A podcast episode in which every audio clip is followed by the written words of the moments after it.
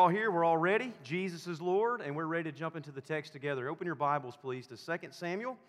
2 Samuel chapter 5, as we've been marching through the life of David. So here we are, giving you the context one more time so you know where we are for those that might not have been tracking with us thus far. A lot's happened in four chapters of 2 Samuel. Um, all of Israel has been revolutionized. Bad things have happened. There's a lot of chaos, a lot of disunity, a lot of disruption, a lot of things that have not gone the right way. It began with, with Saul and Jonathan being killed on Mount Gilboa while fighting the Philistines, as God had said would happen because of Saul's, um, Saul's disobedience to the Lord.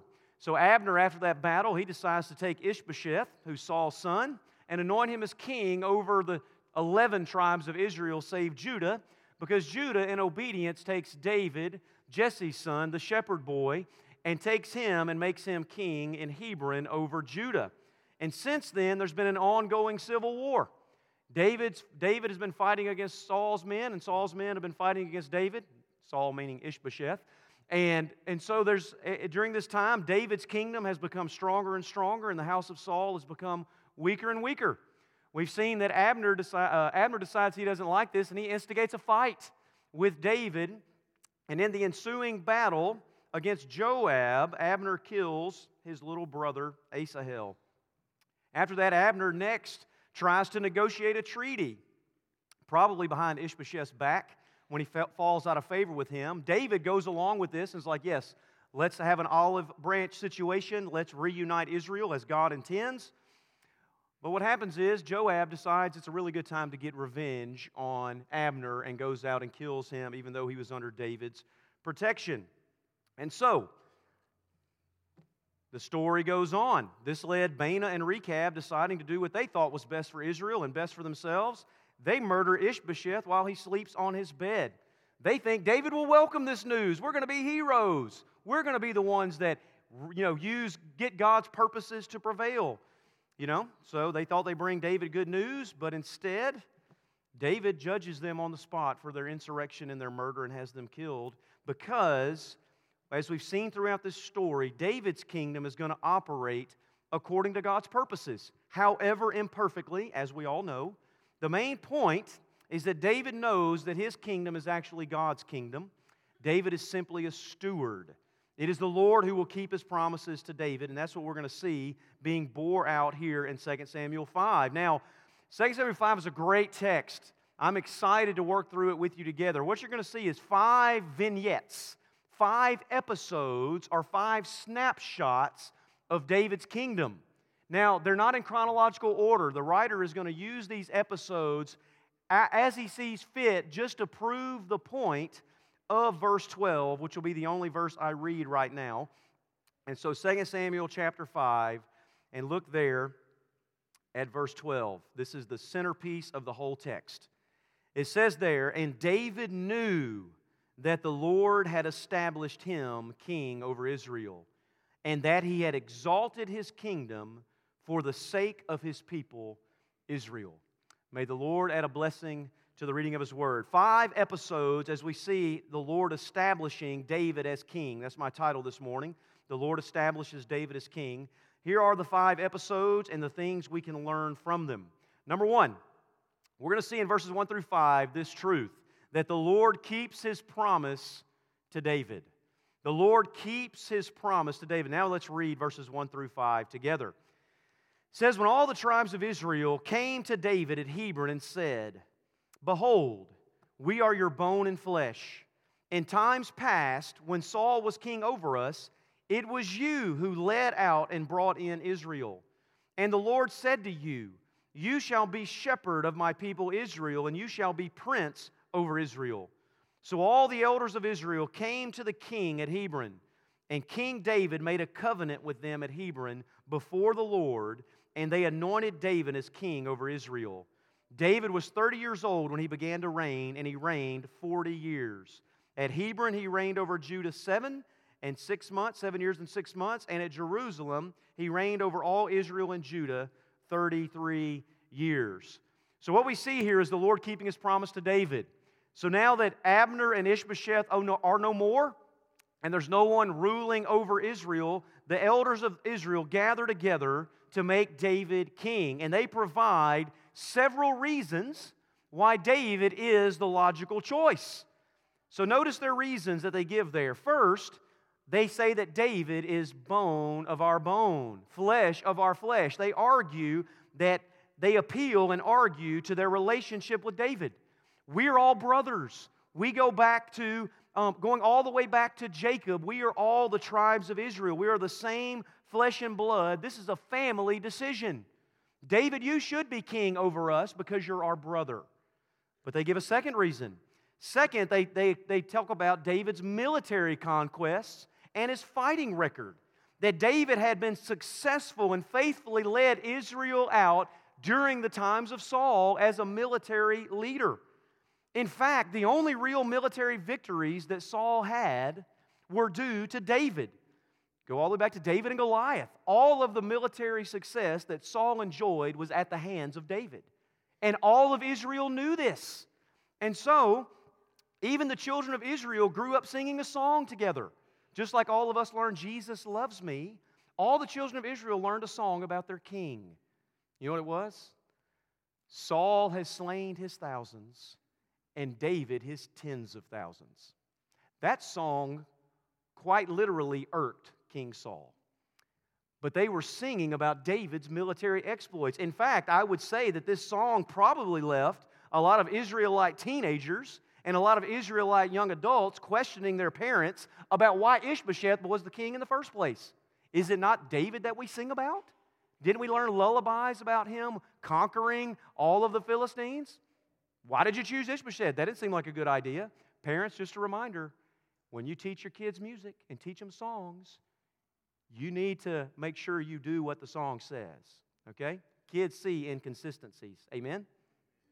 As kids, that's a great chance for you to give one to your parents. Amen? Oh, that should have been children. Should have been children there. All right. So, they appeal to David's leadership and ability to fight. David's a great warrior. It should be you that leads our armies and fights our battles. But the third reason they give is the most consequential and compelling. Notice that they appeal to the promise that God had made to David. They say this The Lord said to you, You shall be shepherd of my people Israel, and you shall be prince over Israel. The Lord promised this to David, not, not the elders of Israel. The Lord promised this to David. The main point here is that they take David and they make a covenant with him before the Lord. Don't miss that. They make a covenant with David before the Lord. So this isn't simply a political move or a relational fixer or a political strategy. This is a religious, covenantal move of repentance and obedience.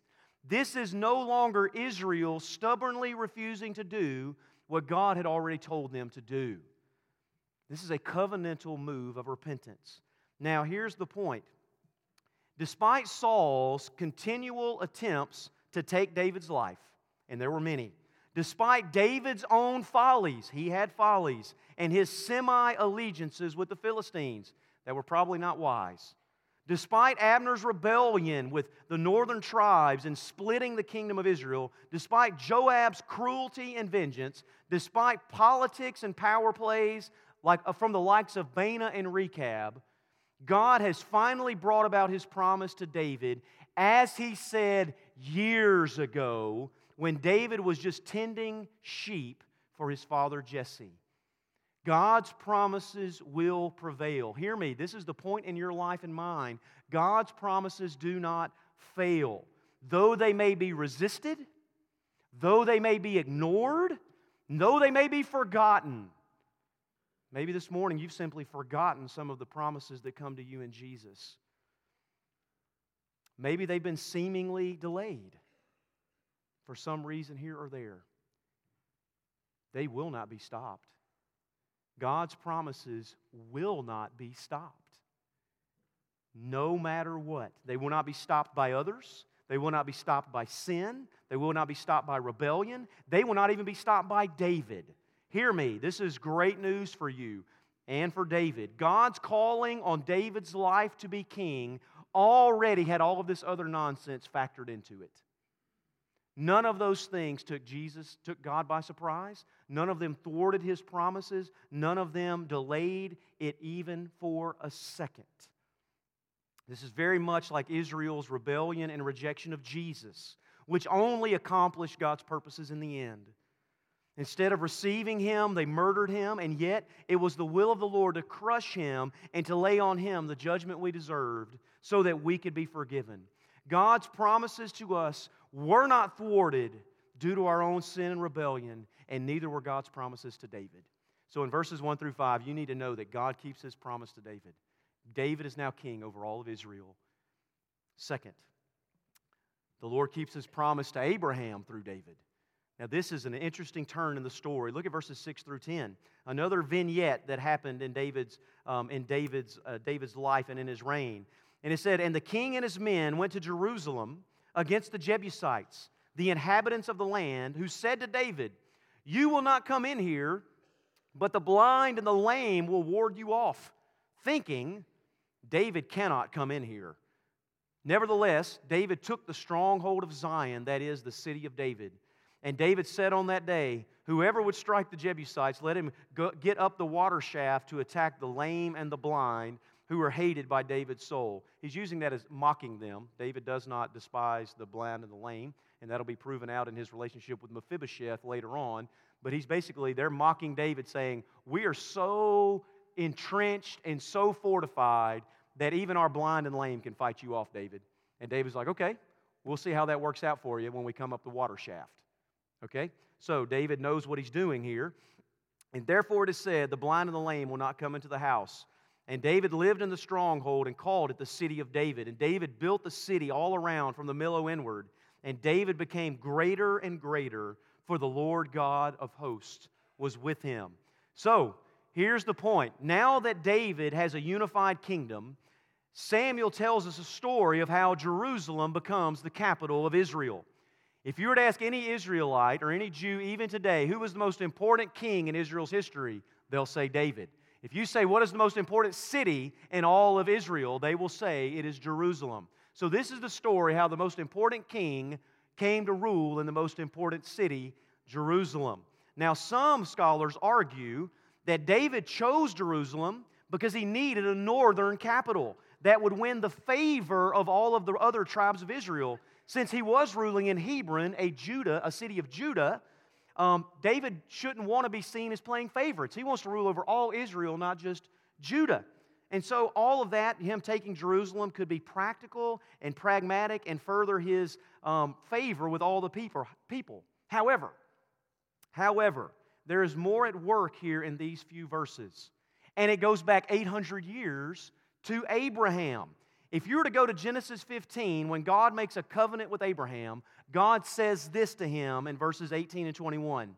He says, On that day, the Lord God made a covenant with Abram and said, To your offspring I will give this land, from the river Egypt to the great river, the river Euphrates, the land of the Kenites, the Kenizzites, the Kadmonites, the Hittites, the Perizzites, the Rephaim, the Amorites, the Canaanites, that's the Philistines, and the Jebusites. God's going to give you the land of the Jebusites. Well, where are the Jebusites? In Mount, on top of Mount Zion, living in Jerusalem. Well, why are they there? What about Joshua? Wasn't he supposed to drive everybody out? Yes, but he didn't. Because if you go to Joshua chapter 15, it says this But the Jebusites, the inhabitants of Jerusalem, the people of Judah, could not drive out. So the Jebusites dwell with the people of Judah at Jerusalem to this day. Hmm. Here's the point David goes to Jerusalem and captures Fortress Zion through the water system to carry out the promise that God had made to Abraham. That promise was made 800 years earlier. 800 years, the, uh, the, the shame of Judah was that they could not carry out God's word that he had given to Abraham. And so David here proves that he is a, a, king who is committed to carrying out God's promises for his people. This will no longer be the city of the Jebusites among the clans of Judah. This will be now the city of David, the most important king has captured the most important city, and Samuel gives us the reason in verse 10. Look at verse 10 at the Lord's commentary. It says, David became greater and greater, for the Lord, the God of hosts, was with him. Don't miss that. The Lord was with his king to carry out his promises for the purpose of his people. This is precisely the reason why Saul failed as king and was afraid of David. If you were to go to 1 Samuel 18, it says there that Saul was afraid of David because the Lord was with him but had departed from Saul. Do you see why David's being successful? It says here So Saul removed David from his presence and made him a commander of a thousand. And David went out and came in before the people. And David had success in all of his undertakings, for the Lord was with him. This is the reason. Here is what this means for us that we are so tempted to believe as God keeps his promise to Abraham through David. It's been 800 years. 800 years of waiting. God's promises do not have an expiration date. We tend to think that way, don't we? Though this promise takes 800 years to come to fruition, it was never in doubt that God's word and God's purposes would prevail. God's promise would come to pass because God keeps every promise he has ever made. All of God's promises are true no matter the resistance or opposition or chronological calendar on the date. I don't suggest you drink milk past the expiration date. It's bad news. But there is no expiration date on God's promises. Every one of them will prevail. Listen, there are those who say, the same, this, is, this is true for us who now, this is the, this same truth bears out today for us, for those of us who look back on all of God's promises in Jesus. There are those who say Christ's promise of returning is wrong, He's not coming. God has failed, God's promises have expired. That's not any more true than the taunts of the Jebusites here. They say, The blind and the lame will ward you off, David. You can't come in here. Well, let me tell you, David had the last word. David had the last word. It is no longer the city of the Jebusites, it is the city of David. And the same is true for Jesus. There are those who say science and secularism and humanism will win the day and prove God false. Hmm. I can tell you that when Jesus breaks open that eastern sky, every person on this world will realize that he has been telling the truth all along. That day is coming. There is no expiration date on God's promises. Third vignette. Notice here that in verses 11 and 12, the Lord establishes David among the nations for the sake of his people. For the sake of his people. Look at verses 11 and 12, two incredible verses. It says, And Hiram, king of Tyre, sent messengers to David and cedar trees and also carpenters and masons who built David a house. Now, this happened in the last 10 years of David's rule. This is why we know this is not chronologically ordered. Um, this was in the last third of David's 33 year rule in, in Jerusalem. But the point is verse 12. It says, And David knew that the Lord had established him king over Israel, and that he had exalted his kingdom for the sake of his people, Israel. So it's not all in this text war or imperialistic expansion. Several nations will see David as an ally and a friend, and one of those is King Hiram of Tyre. And that, like I said, this is why we know this is not in chronological order. But the point is verse 25, I mean, verse uh, 12, where it says, The Lord establishes David among the nations for the good of his people. Very similar to the promise God made to Abraham that through you all the nations of the earth will be blessed, and they will be a blessing to you. It is for David here knows who he is and who he was and the very purpose of his life. David's kingdom exists for the sake of God's people, Israel. That's important. What kind of king is David? David is a shepherd king, a servant ruler. Did you pick up on that promise that the elders of Israel quoted earlier? God's promise to David was that you will shepherd my people Israel, not rule over them as an authoritarian with an iron fist or a dictator. You will rule for the sake of my people Israel. David will shepherd his people, and shepherds love and care for their sheep. And I would argue here that this is the purpose of all good governments. They know their place, that they are for the sake of their people. And I want to say here, oh, how much joy and peace and contentment and fulfillment each one of us could have if we were to know our purpose and live it out as David. However flawed and however failing, David sought to honor the Lord in all that he did. Now, listen, let me make this simple for you. People want to complicate walking with Jesus. Let me tell you follow him, live in a way that pleases him, and make him known among the nations. It'll all be fine. You want peace, joy, and contentment? Follow Jesus, live in a way that pleases him, and make him known among the nations. That is the purpose for which you have been called. You can do that through any endeavor you please, any career path you choose, any neighborhood in which you live, any school by which you attend. There is no limitation on your ability to honor Christ and to do what he has told us to do. So the Lord blesses David and he, establish him, he establishes him among the nations for the sake of his people. And then, fourth, and this is one that I think is going to strike close to home. If you have open toed shoes, cover your toes. It's about to get messy. The Lord blesses David despite his blind spots. What we see right in the middle of this text in verses 13 through 16 are very, is a very, it's a very odd thing, but we'll talk about it. Look at verses 13 through 16.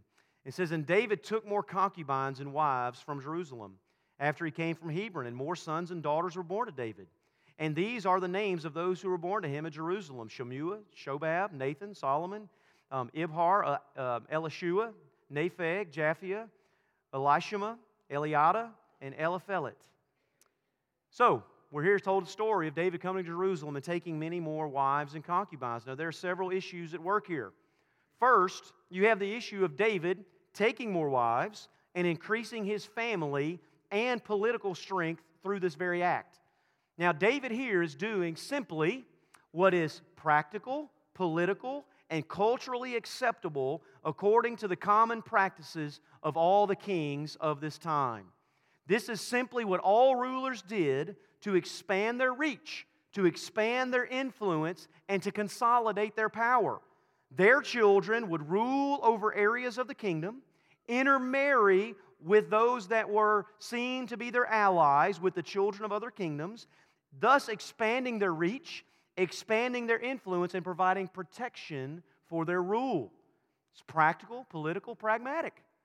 Very simple. That's one of the issues. And in one way, this shows that, that God is still blessing David because he's increasing his strength and clout. But there's a second issue here. And that is the Old Testament prohibition to, to exactly what David is doing.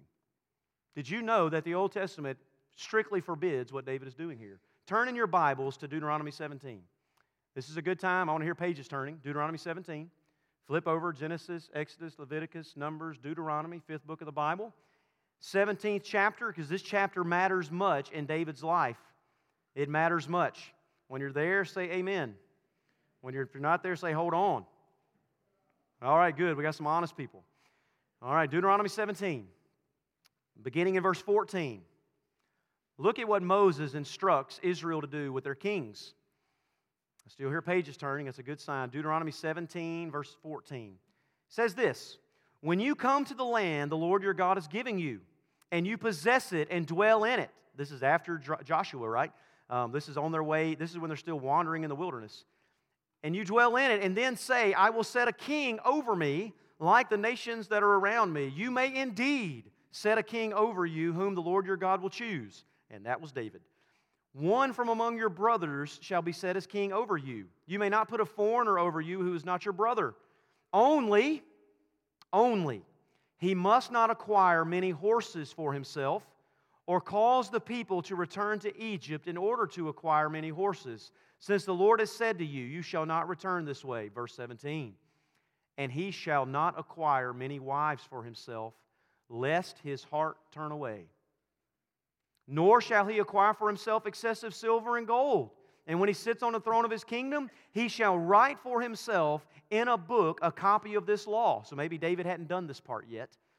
Hadn't, he shall write for himself in a book a copy of this law approved by the Levitical priest.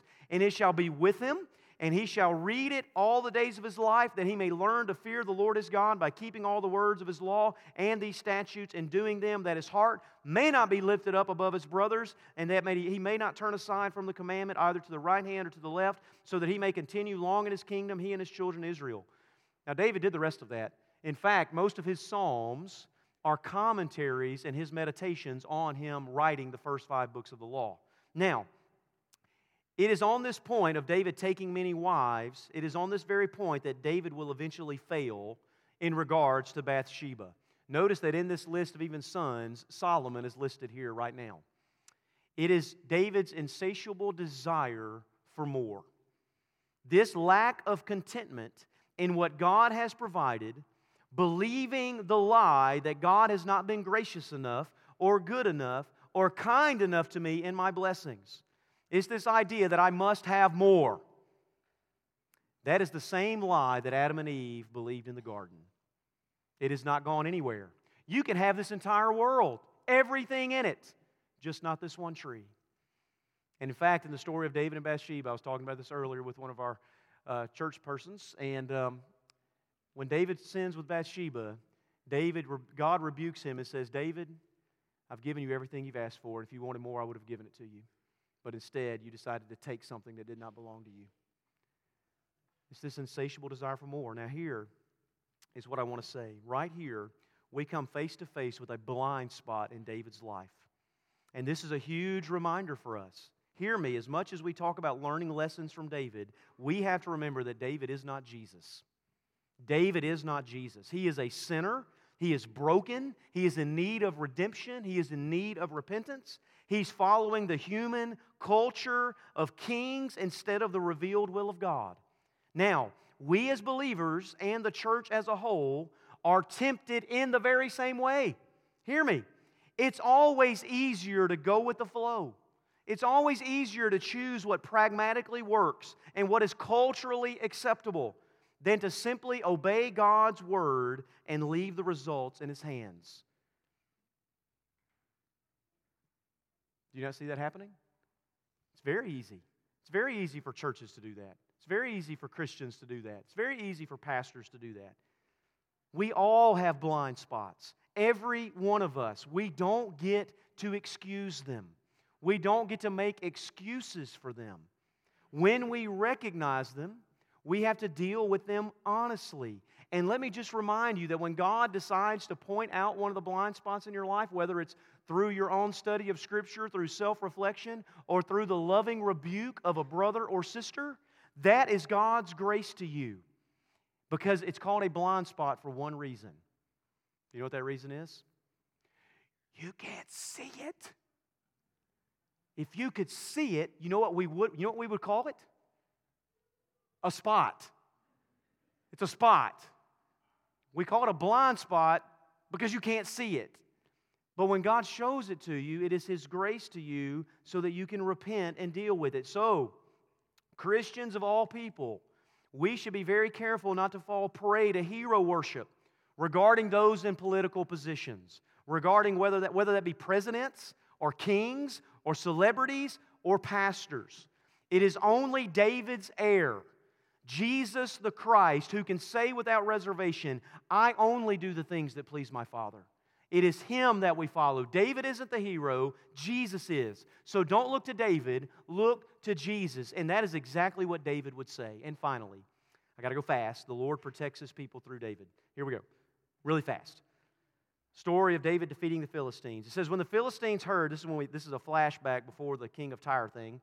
When the Philistines heard that David had been anointed king over Israel, all the Philistines went up to search for David. But David heard of it and went down to the stronghold. Now the Philistines had come and spread out in the valley of Rephaim, and David inquired of the Lord, Shall I go up against the Philistines? Will you give them into my hand? And the Lord said to David, Go up, for I will certainly give the Philistines into your hand. And David came to Baal and David came to Baal Perazim, and David defeated them there. And David said, The Lord has broken through my enemies before, before me like a breaking flood. Therefore, the name of the place is called Baal Perazim. And the Philistines left their idols there, and David and his men carried them away to destroy them. And the Philistines came up yet again and spread out in the valley of Rephaim. Part two. And when David inquired of the Lord, he said, You shall not go up, go around to their rear, and come against them opposite the balsam trees. And when you hear the sound of marching in the tops of the balsam trees, rouse yourself, for the Lord has gone out before you to strike down the army of the Philistines. And David did as the Lord commanded him, and struck down the Philistines from Geba to Gezer. We see here that the Lord protects his people. This is what the Lord does. He does it two ways. You need to learn these lessons. First, He does it by guiding and directing His people. David asked, Should we go out to fight them? They're in the valley. Should I go down to do that? And God says, Yes. So David doesn't presume, he inquires of the Lord. He wants God's direction, and God answers him. And David says there that when they broke out against the Philistines, that God broke out against them like a flood.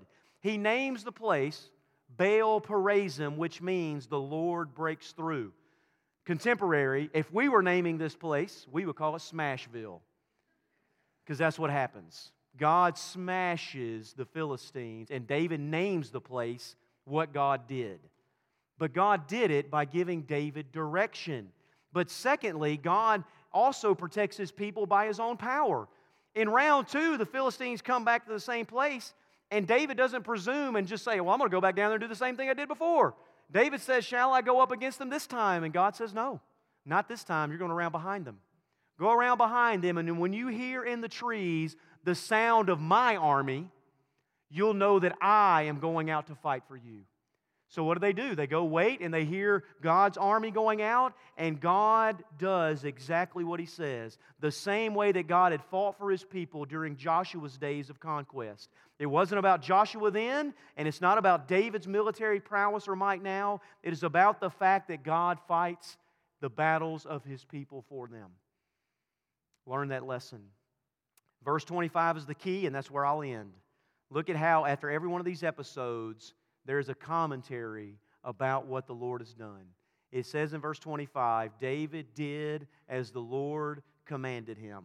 Now, guys, you should underline that, circle it, highlight it, write it on your door. May we all learn this simple and profound lesson, the same principle and profound lesson that Saul had failed when Samuel had to confront him over his lack of obedience.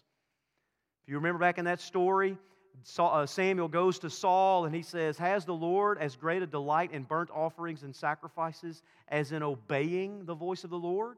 It is to obey is better than sacrifice, and to listen is better than the fat of rams. And because you've rejected the word of the Lord, he has rejected you from being king. Now, Jesus gives us that same very principle. Jesus says to all of his disciples, If you love me, keep my commandments. If you love me, obey me. Now, let me say this the issue in our battles with sin and the issue in our battles with obedience isn't simply a matter of behavior, but a matter of belief. It's a battle of our hearts, it's a battle of our affections. Do we love Jesus and is he sufficient for us?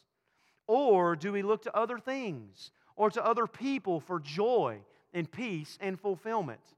And if that's what you're doing, I just want to ask you, how's that working out for you? Because I can tell you, in my few short years here on earth, I have been let down many times, but never once by Jesus the King. He has satisfied my heart, and He will keep every promise. And may we learn with David here and insert our names there. Jacob does as the Lord commanded him. So and so does as the Lord commanded him. And we do that because we love Jesus. We love him because he first loved us and he gave himself up for us so that we could be forgiven of our sin, our own rebellion, and looking for satisfaction somewhere else. We come to him in repentance and faith, acknowledging our need of him, acknowledging that we have gone astray and we need a Savior. And if you've never done that, then may today be the day when you come to Christ and God's promise of salvation and forgiveness is borne out in your own heart and soul today. Would you pray with me? Father, bless your word and the preaching of it. Father, we ask that you would do what I cannot do right now, and that is speak to our hearts by your Spirit from your word. Father, open up, pull back the veil on our hearts, the veil on our eyes, And may we see Jesus, beautiful, true, lovely, all sufficient, altogether worthy. And may we fall on him. And Father, every snapshot we see in David's kingdom, may it, may it point us to the greater and fuller and more perfect kingdom of Jesus. We pray this in his name.